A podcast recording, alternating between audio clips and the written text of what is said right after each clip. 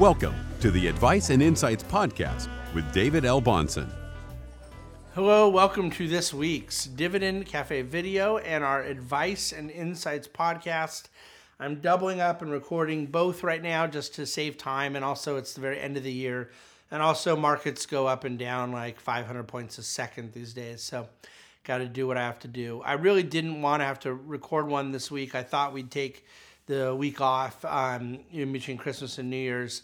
Uh, but the fact of the matter is, there was no way. There's so much going on in markets right now. We're kind of working around the clock right now, as you can imagine. So here, here's the update of things happening with the markets. I'm recording right now, midday on Thursday. We're down about 400 points in the Dow. We were closed on Tuesday for Christmas. But on Monday, Christmas Eve, it was only half day. We were down about 650 points, and that came on after Friday. We were down 500 plus points last week.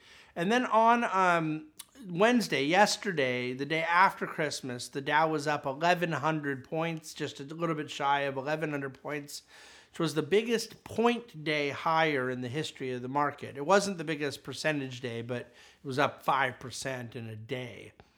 So actually, as I sit here right now, we're like basically flat on the week, down 650, down 400, but then up 1100. We might be up, you know, 100 points or, or something total when we net it out. Now we'll see how the rest of Thursday plays out, and we'll see how Friday goes. And then we're going to have another half day in the market on Monday, December 31. The market will close at 10 a.m. Pacific, 1 p.m. Eastern for New Year's Eve day. And then we can close the book on 2018. But with um, what amounts to two and a half days of trading still to go, it's a little too early to say exactly how December will finish and, of course, how 2018 will finish. But right now, where we sit, it's safe to say that the Dow and S&P are both down over 11% from their all-time, uh, excuse me, from their their peak level uh, earlier in December. Um, we got within a whisker of being down 20% in the S&P from its closing high level back in September to its closing low level on Monday of this week. It didn't technically get to the 20%, so some will say we averted or avoided that bear market level, but I don't I don't really know how who cares, you know, you're a couple points away, whatever. Fact of the matter is, I certainly do believe we're an awful lot closer to a bottom than we were to a top but I wouldn't dare time that. I say that based on a number of reasons. This is not recessionary driven bear market. This is a, uh, a fear driven bear market that has come from an unwinding of an overpriced tech trade in an environment of quantitative tightening from the Federal Reserve, in an environment of really significant policy error around a trade war and an imposition of tariffs on an economy that was otherwise humming resulting in a suppression of business confidence, business investment, business spending, capital expenditures that the market now fears will hold in check productivity and therefore profit growth into the future. And I think when you look at this kind of milieu of circumstances, it, it makes sense why markets would have checked back a bit.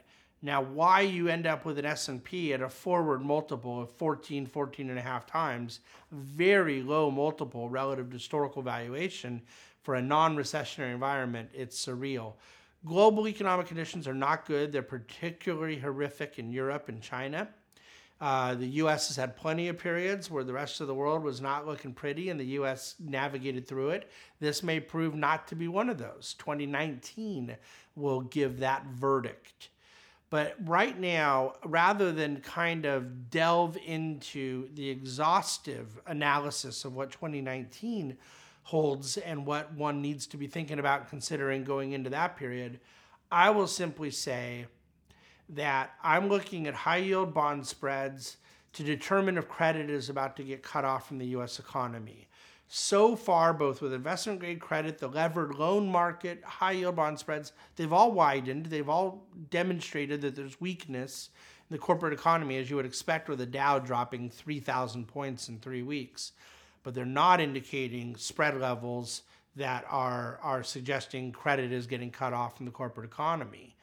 Um, the sentiment was pretty poor, and it's gotten a lot poorer And I consider that a very bullish thing. Uh, I'm a contrarian to my bones, and I do not believe the masses get this stuff right ever.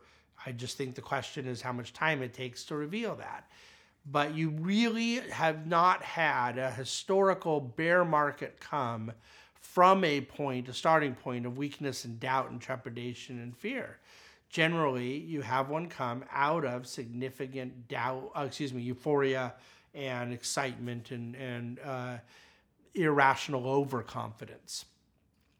What um, January will hold, I don't know. I, a lot of parallels I'm going to be talking about in our kind of uh, early 2019. We're going to do a white paper and the big video and podcast and all that type of stuff where I elaborate on this. We're going to have, you know, PDF we're going to want to send to you. But, uh, but look, th- here's what I'm getting at. August, September 1998, and January 2016 have a lot in common what's going on now global condition. It happened very quickly. Uh, Fed response, commodity price weakness, and then there was just a sort of immediate V-shaped reversal. Um, the issues right now that are are concerning to markets have gotten worse than I would have expected, and they certainly happened quicker than anybody would have expected. And I'm not willing to say that I know for sure everything's going to reverse in a week or two or three. I am sure that from an asset allocator standpoint, it is a good time to be revisiting asset allocations, reviewing opportunities to perhaps tweak around the edges of where you want to put a little more risk on in the portfolio, or maybe you want to change some of the risks. Um, I, there's a number of different things that I think someone may want to consider. What I don't think people should be doing is buying hand over fist I think that they can be taking advantage of equities they've wanted to add in the portfolio, wanted to add more of, that have just gotten lower in price, and be purchasing there within an asset allocation appropriate to those uh, particular investor circumstances. I also believe it is nowhere near a chance to become Mr. Market Timer, to believe that you're going to kind of go to the sidelines and then you'll come back in and when things are better, which is always an odd idea to me um, selling so that you can then buy back higher later. The fact of the matter is just sort of being able to time things a little bit. Um, an 1100 point increase in one day is a painful day to miss. Um, now, a 600 point down day is a wonderful day to not miss, uh, to be out of the way of. But the point being, I don't believe anyone's going to be able to get it that exactly right. I don't think there's any clarity in the markets what they're going to do the rest of today or tomorrow or Monday. And so these little one day, two day, and one week and two week horizons are wholly inappropriate for anyone other than a reckless gambler. What we're trying to do is invest client capital, and the behavioral conditions necessary to do that optimally are to be patient, to be slow and sober minded in the way one approaches what is happening in markets and why, and then to be opportunistic where appropriate around that. Um, but temperamentally, the notion of being rash one way or the other, I think right now is as fatal as anything I could explain.